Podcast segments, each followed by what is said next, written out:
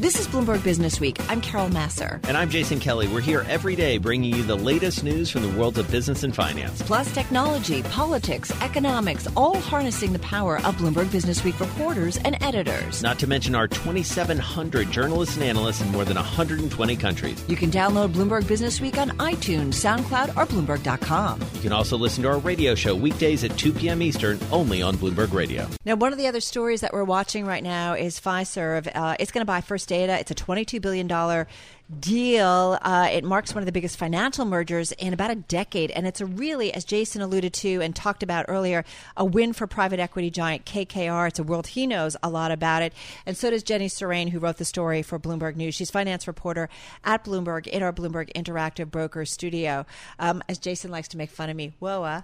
Whoa, uh. whoa, Carol, it's whoa. Uh, this is a big deal and a big win for KKR. Absolutely, yeah. I mean, uh, KKR made this bet um, at the top of the market, and First Data has certainly struggled in recent years as it tried to find its footing. Um, the payments processing world is a very competitive one. Right. Um, I think it's interesting if you go out and talk to small businesses about the little t- payment terminals that they have. Like you'll hear them say, "No, we have guys in here every day trying to sell us a new one." So Right. it's a, a very competitive business. KKR obviously made this one of its biggest bets, um, and today it pays off. Well, and tell us about this this business because, as you say, it's something that almost everyone probably encounters wittingly or unwittingly every day, multiple times a day. How has it evolved, and how do these two companies getting together move forward? Yeah, absolutely. So the payment processing business, it's a very interesting one. Um, like you said, you kind of you interact with it every day. Anytime you swipe um, at the point of sale or when you check out online, even that's also payment processing. Um, it's incredibly, incredibly competitive, and it's really a scale play. And so the big survive, and that's basically it. Right. The more transactions, right, that you have, or more users using your service, if you will, even if it's pennies or a fraction of a cent, that multiple pays off. It's a really, it's got a high fixed cost associated with the business. Um, so right, it, it- every single transaction matters, and, and that's really the name of the game. Um, and so today you see Fiserv, which is actually not a big player in this space. They're more on the kind of plumbing and, and back office tech for banks. Um, you see them making a big bet in terms of getting in bed with First Data, which is more definitely on this kind of point of sale uh, payment processing side. So it's these two companies that you've probably never heard of. They're both massive and, and have a lot of scale in their individual businesses, kind of coming together, and it'll be interesting to see how those two interact. Because clearly, one of the biggest threats here is from sort of the lower end or the startup uh, world, not so much a startup anymore. Square uh, clearly has made some inroads here. We hear a lot about them. Hear a lot about PayPal. You know, we hear so many of these more maybe familiar names to investors, familiar names to consumers. How do they play into this? Yeah, so I think a lot of people might point to a First Data and say, "Well, did they miss the boat on Square? Did they miss the boat on PayPal?" Um, it's a fair question, and and they obviously have kind of their own competitors to both of those businesses, but they certainly don't have. You're right, the name recognition. A lot of that's actually how they're distributed. So First Data has this humongous sales force, um, and then they also distribute through banks. So when a small business goes in and says, "Hey, I want to open up a sandwich shop down the street," the bank is like, "Okay, here's your business bank account, and also do do you need some payment processing?" And Right. and so that's kind of how First Data distributes. Whereas Square has this pretty website that for, that small businesses can go to and just kind of directly buy from them. And so um, they don't have the same name recognition, but they're they're definitely bigger. Um, But so you it's do interesting. wonder about that story on PayPal last week that was in the magazine that, you know, they went through some tough times as well, but they, by reaching out to kind of their so called enemies, Mm-hmm. the big credit card companies and so on and so forth, they have been able to grow their business. So they're finding there's enough business to go around for everyone, and that by working together, maybe it's better than having everybody kind of being competing against one another. And you do wonder whether this ultimately will lead to more collaboration or more consolidation. Absolutely, yeah. I mean, in payments, frenemies is the name of the game. Yeah. So it's the way, name of the game in a lot of Yeah. Totally. increasingly You- so. And one of the interesting things we should point out here, and Carol and I ha- actually got a chance just a, a couple months ago to spend some time with this guy, uh, Frank Bisignano, the CEO of First Data, ex JP Morgan. In fact, he was sort of uh, alluded to at this lunch I was right. just at, Yeah. uh, where Jamie Dimon was speaking, being interviewed. You know. He, Frank Bisignano is one of these guys who sort of made his way on the bench, as it were, a high level bench at JP Morgan. And then he goes and he takes over a company that you alluded to was not doing great. Uh, you know, KKR bought them at the top of the market. He's really fixed this. He will, and we'll talk about this later in the show. He'll get paid big time uh, for this, and he ends up really as the number two of the combined company. It sounds like is that right? Right. Yeah. So Frank will take over as president and COO, um, and the Fiserv CEO will be CEO of the combined company. Um, yeah, it's interesting. I mean, J.P. Morgan has this very deep bench, and you see them all over, um, all over the finance world. So you've got Charlie Scharf, who's Right. now at BNY Mellon after Right. spending a couple years That's as right. CEO of Visa.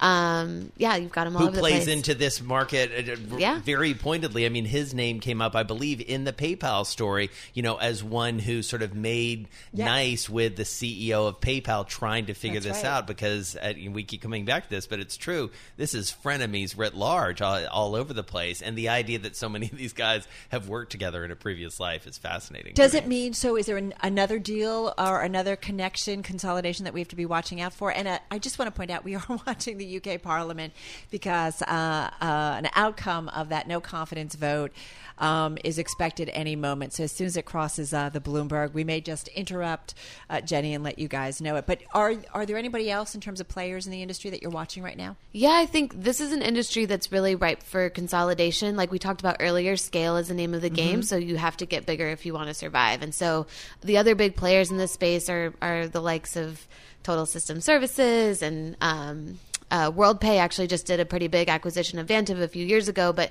um, you have to kind of look at those players and think, is there possibilities? And who else uh, are you watching beyond processors? You know, you look at financial services. It's obviously a big day on for the big banks. Uh, anything else jump to your mind? What are you guys talking about Just on the quickly. desk? Yeah, I think earnings this morning were interesting. We've had a tough quarter for fixed income, but uh, it seems like investors are looking for good news all around. This is Bloomberg Business Week with Carol Massar and Jason Kelly on Bloomberg Radio. Prime Minister May winning the vote of confidence in her government. You can hear uh, the reaction there. Let's listen in. The eyes to the right, 306. The nose to the left, 325. So the nose have it. The nose have it. Unlock.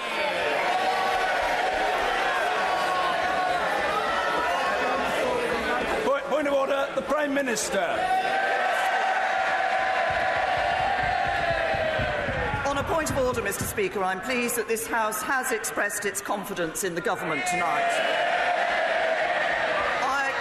Not take this responsibility lightly, and my government will continue its work to increase our prosperity, guarantee our security, and to strengthen our union. And yes, we will also continue to work to deliver on the solemn promise we made to the people of this country to deliver on the result of the referendum and leave the European Union. Believe this duty is shared by every member of this House, and we have a responsibility to identify a way forward that can secure the backing of the House. To that end, I've proposed a series of meetings between senior parliamentarians and representatives of the government over the coming days. And I would like to invite the leaders of parliamentary parties to meet with me individually, and I would like to start these meetings tonight.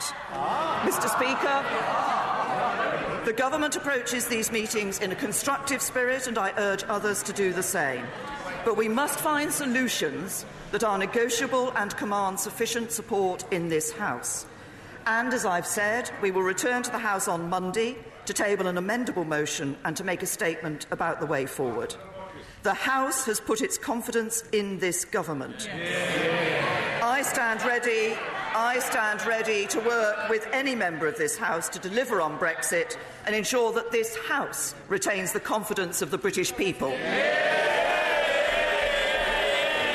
of order, Mr. Jeremy Corbyn.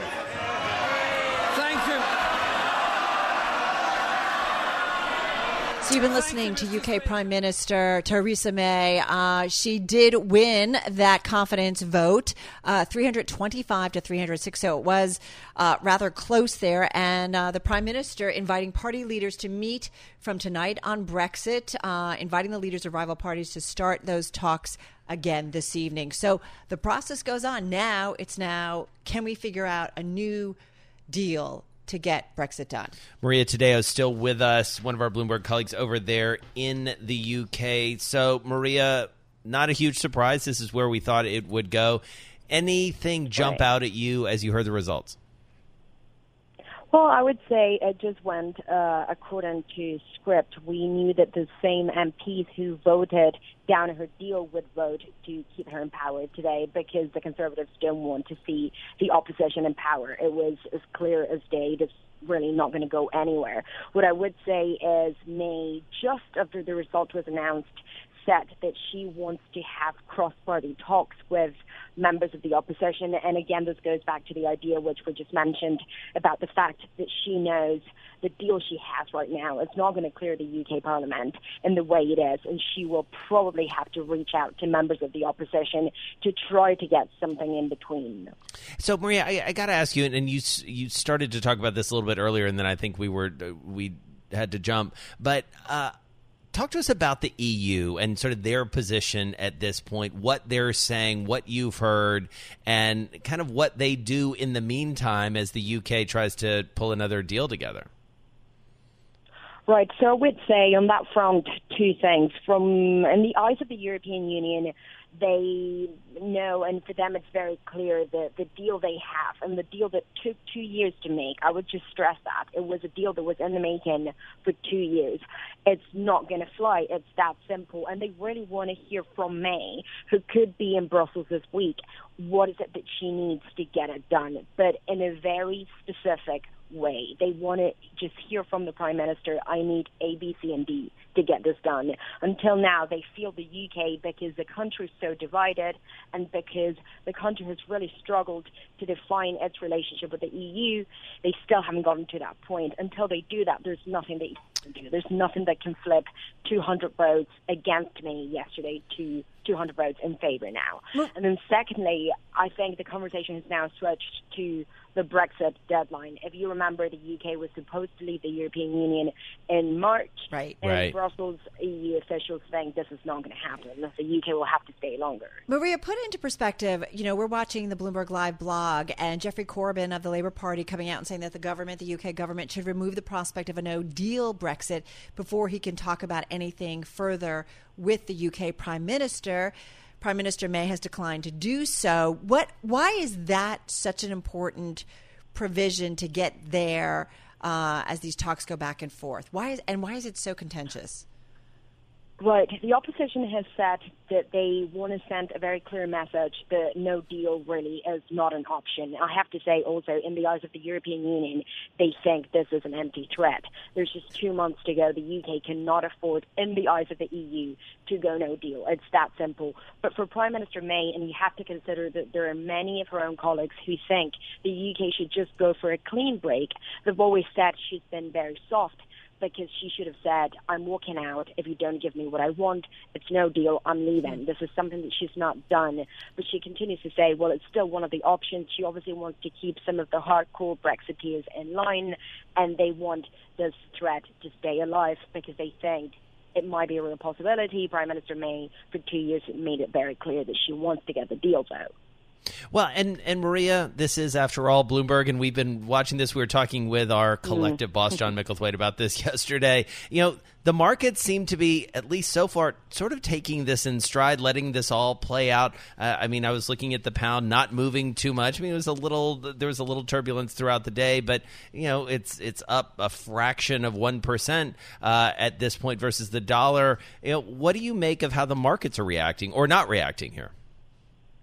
or not react, and I think that's a good way to put it. I would say it's three things. One is the fact that uh, what you see is that there is no majority to get a deal, but there is no majority to go no deal. And for the market, that is the most, I would say, severe scenario. The fact that every time we put something to a vote, it becomes clear that the vast majority of MPs don't want to go that way kind of makes the market feel relieved. Okay, there is going to be a deal when we don't know, but everyone still wants to get the deal. And I would also say everyone probably after yesterday thinks that uh, this is just going to go on and on and on and on. We're not really not facing a real deadline in two months. The EU is already operating on the basis that the UK will ask for an extension of Article 50, that is the Brexit date. And ultimately, even for Prime Minister May, if she wants to leave, and she's made it clear she wants Brexit, it's very difficult to get the legislation done in two months. So that means another extension. For the markets, they probably think no deal is probably not going to happen, and anything beyond actually points to a soft Brexit. All right, we're going to leave it on that note. Maria Tadeo, thank you so much. Bloomberg News reporter there in London uh, with an update and the latest on that uh, confidence vote for the UK Prime Minister.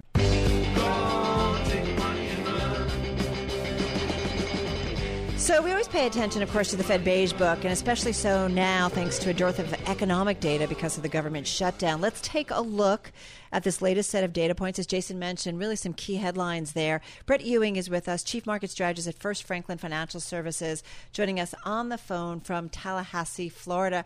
So I'm hoping you had some time to. Uh, I know there's been a lot going on uh, in terms of the world and markets right now, but we did get the Fed Beige Book, and I'm just curious. So, what in particular might have jumped out at you, Brett? Well, I think uh, the tight labor market, uh, I think, is jumping out. Uh, you know, I, I don't really want to see a lot of deterioration in the labor market. I know it's tight, and people often get worried about inflation coming, and you know, eventually that is going to happen. But I do like to see the labor market really holding up here. Um, I think I think the modest growth was probably due to kind of deer in the headlights. I mean, people were kind of frozen there in the fourth quarter. So, and so if you're sitting at the Fed, Brett, and you have been pledging your dependence to data to anyone who will listen, if you're Jay Powell or any of his colleagues, what does this data say to you about what happens at the January meeting and what happens in the first part of this year in terms of rates? Well, I think what would happen and what is going to happen is nothing. I think that I think they're they're off the table for the probably the first six months of this year unless some really large inflation numbers start coming through the system, which we're not expecting that. So, so six month pause. Let's just chill out and see what happens from here. Yeah, I mean the futures are have it no rate hike this year, right? So, you know how fast the the futures market can change on that. Well, so, we saw it change pretty fast toward the end of right. the year, didn't we? right, well, right. Well, and what's so. interesting too is that the outlooks from it were generally positive, but many of the districts reporting that contacts had become less optimistic in response to increased financial market volatility, rising short term interest rates, falling energy prices, and elevated trade and political uncertainty. I mean, that is a big bunch of macro issues out there and the increased financial market volatility. We talk about where, you know, concerns become reality, right? And animal spirits start to impact activity. And so the Fed, we know, they've said they're they're paying attention, right? So it does make sense to maybe just take a pause and let's see whether this is just a blip. Uh, or whether it's something more, um, you know, more of a longer ter- term trend. Yeah, I, I think I think uh, uh, Esther George said said it correctly yesterday. She said that it's it's appropriate probably to pause here and let's see how these rate hikes of 2018 digest through the economy and let's see what actually transpires from those because they they do they they do change rates immediately but it does still take 3 to 6 months to really filter through uh, the entire economy and what else are you worried about as you look around the world? I mean, I feel like our all of our heads are spinning every day. I mean, Carol joked as we were coming into this segment that we had practically forgotten about the beige book because we spent 15 minutes talking about Brexit. Yesterday we were talking about China. You know, I mentioned this earlier in the show. I was at this luncheon where Jamie Dimon was speaking. You know, and he rattled off 10 different things that are of concern to him. You know, one of which is the Fed, one of which is Brexit, another of which is China, another of which is you know sort of generally trade and tariffs outside of China. What worries you the most? Well, I'll tell you, there's three things going on right now that I think are important to pay attention to. One, uh, and I think the trade war with China and these negotiations need to go really well into the end of this month.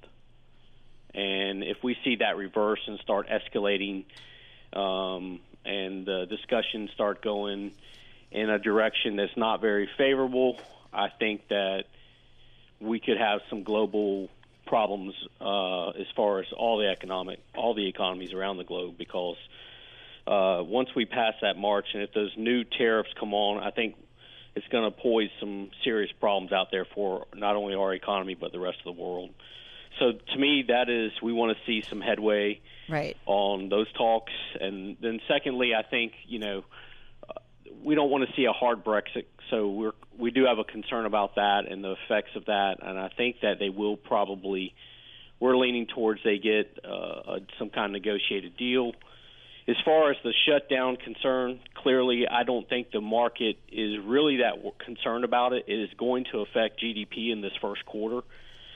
Some estimates I've seen have already the cost of the shutdown is already exceeded what Trump is asking for for Right. the wall. Yeah. Um, I think that they get some resolution here before the end of the month, though. Well, yep, and then we'll certainly see what happens. The day's continuing to tick off, though. Brett Ewing, thank you so much. Chief Market Strategist at First Franklin Financial Services.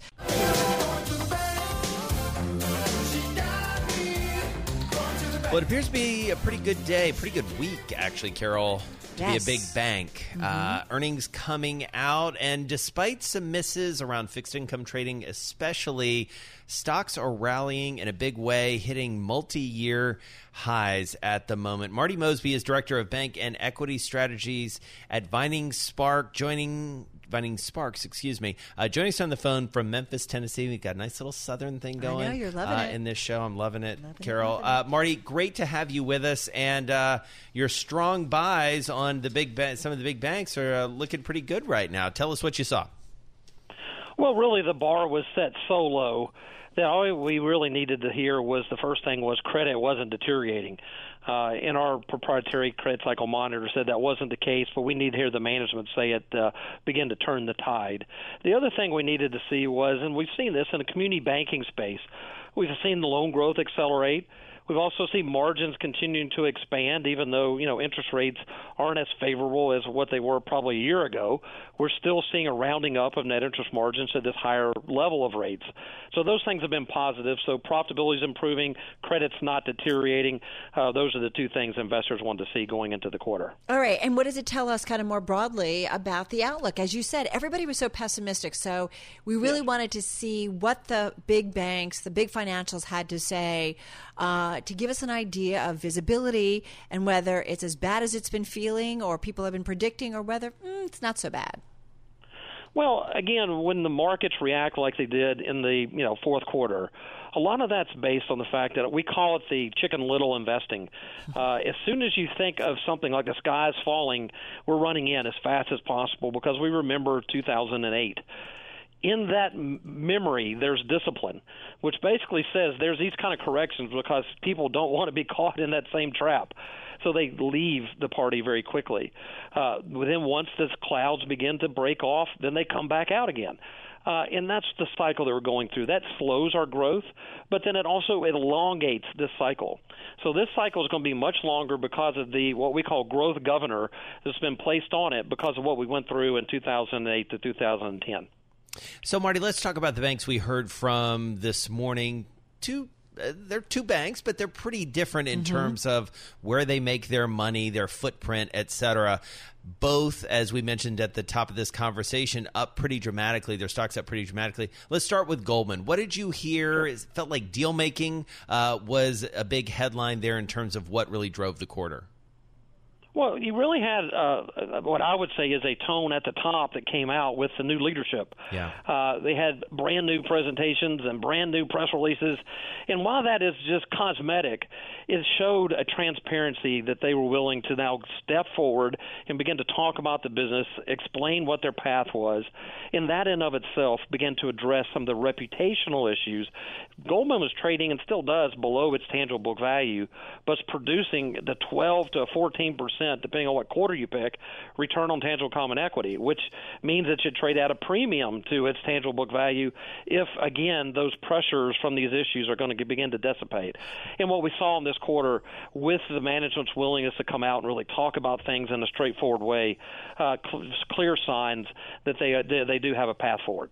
Right, and this, of course, is the sort of, as you alluded to, sort of the new look David Solomon, Goldman Sachs, and that reputational risk. We should remind people stems largely from the ongoing investigation into their involvement with uh, 1MDB over uh, in Malaysia. Did you hear what you needed to hear in terms of that specific issue? Actually, we did see some crumbs. You can't talk about it a lot because Yeah. it's an ongoing investigation, but we did feel, you know, some things that they were talking about in the sense that they gave a little bit of the back office type of things that they had had certain things cleared, that they had certain things checked off. So they had some boxes that they were able to highlight that said, look, when we went through this process, these are some things that were checked off. And at that time, there were other financial institutions that were involved with this. So that colored a, a little different picture than what you're hearing on the headlines. So there was at least enough there to feel like, okay, yes, there's going to be some more fines, there's going to be some regulatory pressure, but there is probably, you know, not a, a direct hit to the franchise. Uh, this is again an issue, an occasion, an event that has to be dealt with, but it's not something that erodes the franchise value of the company. Hey, kudos to you too, because you put out a note on Friday, I believe it was, and you talked about, or was it the beginning of the week? But you just said, while increased uncertainty has pushed the large cap U.S. banks towards their minimum support levels, our expectation for continued fundamental improvement suggests the large cap U.S. banks should begin to outperform. So kudos to you because you did say, you know, look for some outperformance here. What's your favorite name in the space, the big bank space? So when we look at the big bank space, what we really focus on is super regional banks, and we've seen that. If you go to the money center banks, you know, if you look at J.P. Morgan and Citigroup, and then you know even with Goldman Sachs and Morgan Stanley, their revenues are under a little bit more pressure, not having as much capital deployment. But as you go into Bank of America, and then you start to move into U.S. Bancorp, and get all the way down to like the SunTrust or the Comerica's of the world, uh, you actually are seeing all the catalysts that they need to be able to produce what we think is still double-digit EPS growth, following you know 30% this year, with the 20 of that coming from tax reform, but still 10% underlying EPS growth. And we think that double-digit continues for the super regional banks. So those super regional banks are really kind of got thrown out with everybody else uh, when the, really the environment is is really in their favor right now. And so, Bank of America, what could trip them up? Uh, just since they're top of mind today, what'd you hear that that would be a little bit worrisome, if anything? Really there's very little to worry about it, which is why people like it so Yeah. much. Um, the blocking and tackling that they're doing, they have one of the better banking franchises that they've been able to pull together, and they were doing that even as they went through all the problems of the recession uh, and the financial crisis, because most of that came from countrywide acquisition. It didn't come from the core bank. So as they peeled all that onion and threw it away, that underlying bank gained momentum. The Merrill Lynch acquisition is now coming to fruition, and you're seeing the benefits of that with uh, wealth management. Uh, and so you're seeing all those kind of pieces. So really, they have a, a fairly clear path in front of them, being able to leverage uh, the the bank that they built out, uh, which is now uh, well positioned to be able to continue to take market share. And it is interesting. I mean, you know, Brian Moynihan obviously has just you know tried his level best just to keep his head down amid everything that's been happening uh, across the broader economy, and even you know as it relates to kind of the big banking sector over the past few years. So maybe that's starting to pay off. It is, and that's really what you have to do. You can't get distracted by all the noise or things, and they did a great job of isolating the franchise from the issues that they did get in that countrywide acquisition. Uh, we we would draw a parallel or dotted line over to what you're seeing even with Wells Fargo and the issues that Yeah. they're going through now. I think they're a couple years behind Bank of America, but after they've gone through such an internal, you know, kind of review and strategic initiatives to make themselves better, they will come out much stronger after they go through that process. And a you're starting to see satisfaction levels start to move up with their customers now as well. Good stuff. Hey, Marty, thank you so much. Great to go through all those names with you. Marty Mosby, he's Director of Bank and Equity Strategies over at Vining Sparks. I'm driving in my car.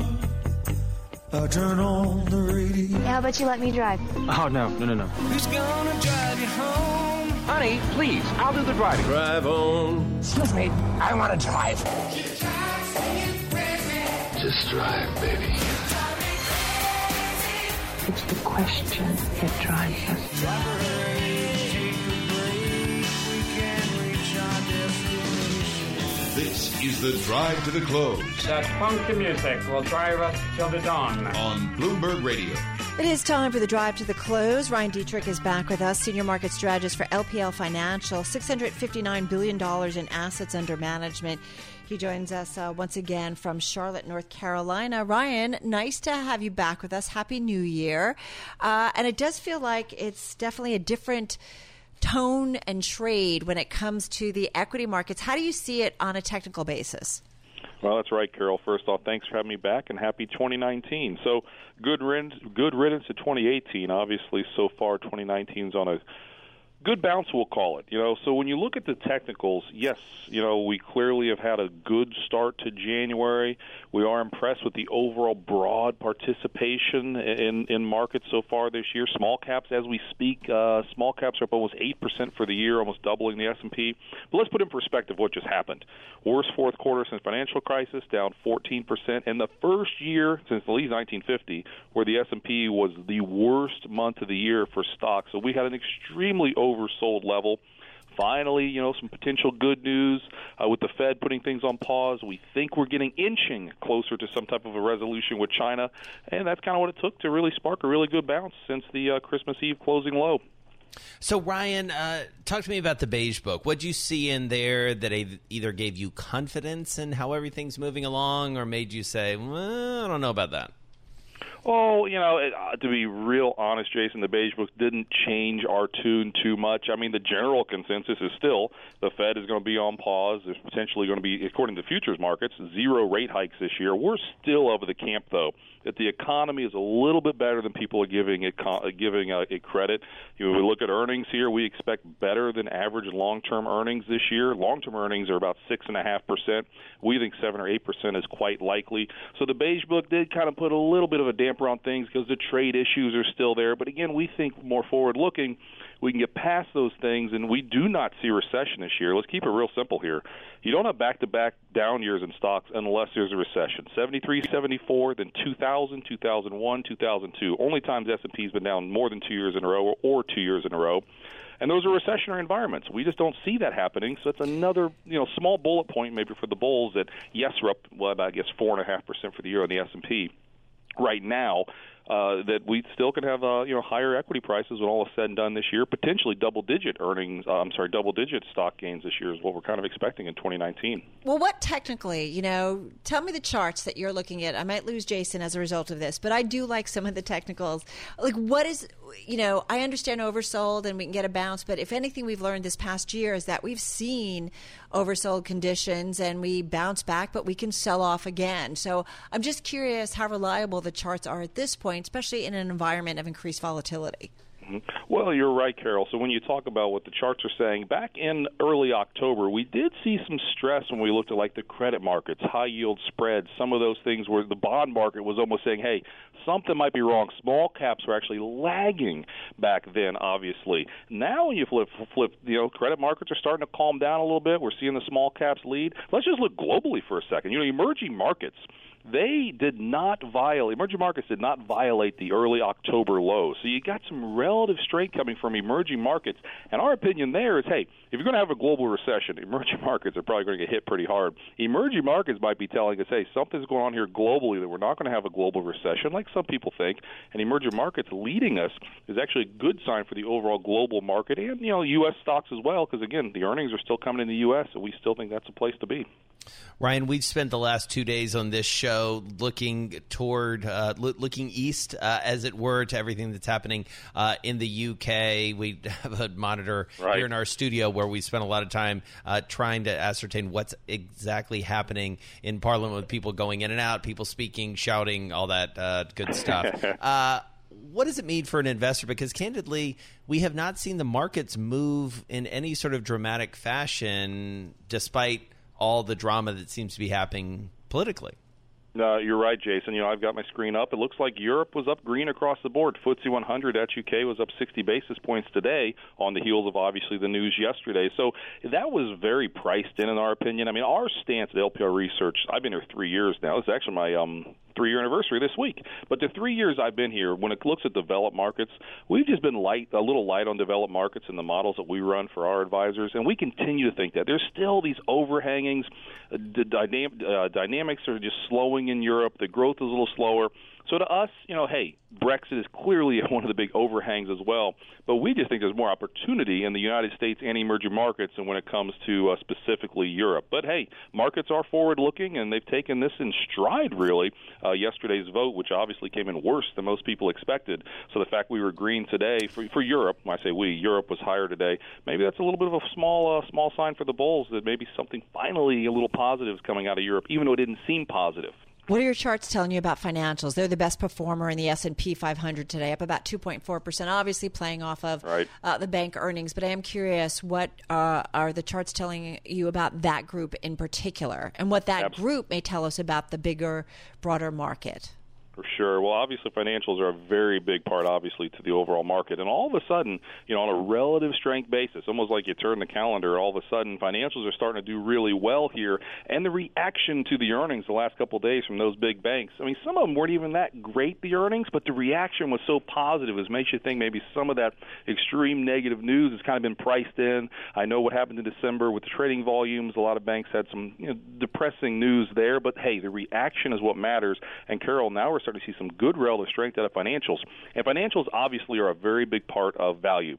We think value should outperform growth in 2019, and one of those big reasons we think financials are going to finally start to lead here yield curve potentially steepen, as I said, because the economy is not quite on bad a footing as what people give it credit for.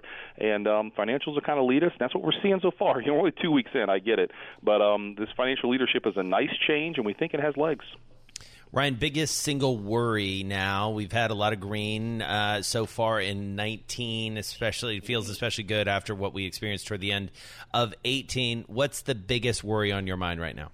Well, right here we still have to say trade, right? I think most people think March 1st is when well March 1st is when a lot of those tariffs are going to come into play, and we know that that day is there. It's got a big X on the calendar. So, you know, most people are starting to think, hey, maybe there's some type of resolution that's going to happen. If that were to crash and burn, you know, this nice bounce in January could go away in a hurry. We can go right back down to the December, I'm sorry, to the uh, Christmas Eve low. So if trade were to fall apart, that's our big concern that kind of keeps us up at night. We don't think that's the case, but absolutely that's the big worry.